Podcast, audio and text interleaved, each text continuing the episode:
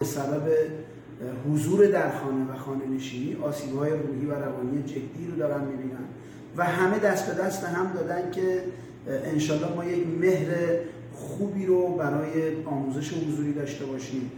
و البته و البته خود آموزش پرورش به صورت رسمی روزهای گذشته جناب دکتر کاظمی به عنوان سرپرست آموزش پرورش آنچه را که رسما اعلام کرده این خواهد بود که ماه مهر آموزش با فضای مجازی آغاز خواهد شد و آمادگی این رو داره آموزش پرورش که در آبان کلاس رو به سمت حضوری ببره. اولین و اساسی ترین سوالی که باید بهش پاسخ داده بشه این که چه میزان مدارس ما آمادگی بازگشایی رو دارن؟ پروتکل های بهداشتی تا چه میزان فراهم شده؟ آیا این یک ماهی که فرصت بازگشایی مدارس هست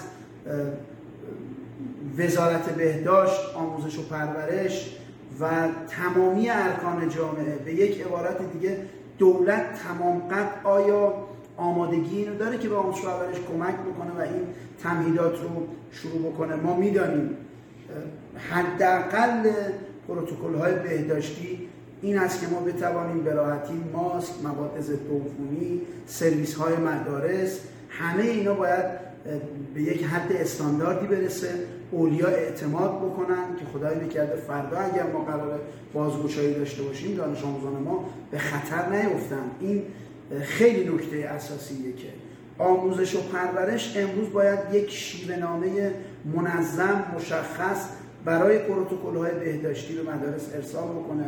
قطع یقین مدیران کل ما در استان ها شورای آموزش و پرورش استان ها همه اینها باید دست به دست هم بدن و بتوانند با یک آمادگی خوب مدارس رو مجهز بکنن.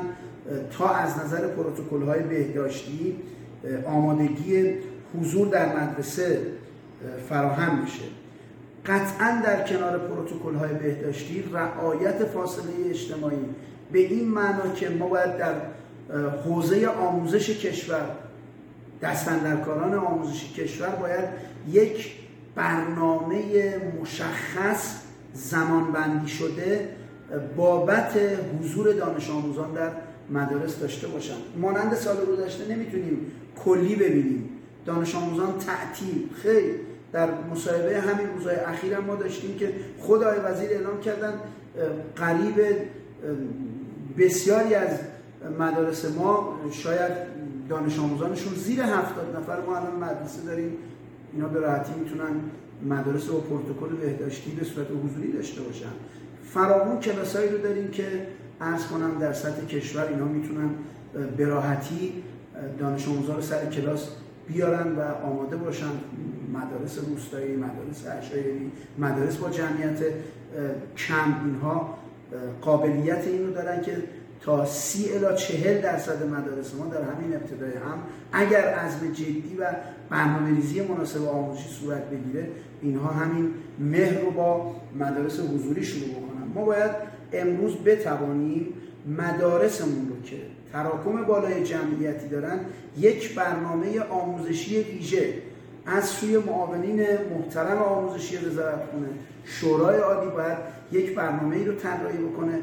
حداقل بتوانند روزی سه ساعت دانش آموزان رو در مدارس شلوغ تو مدرسه داشته باشن این اقل کاره و مابقی ساعت آموزشی رو هم در فضای ارز کنم غیر حضوری در فضای آنلاین و آفلاین بتونن خدمات رسانی بکنن.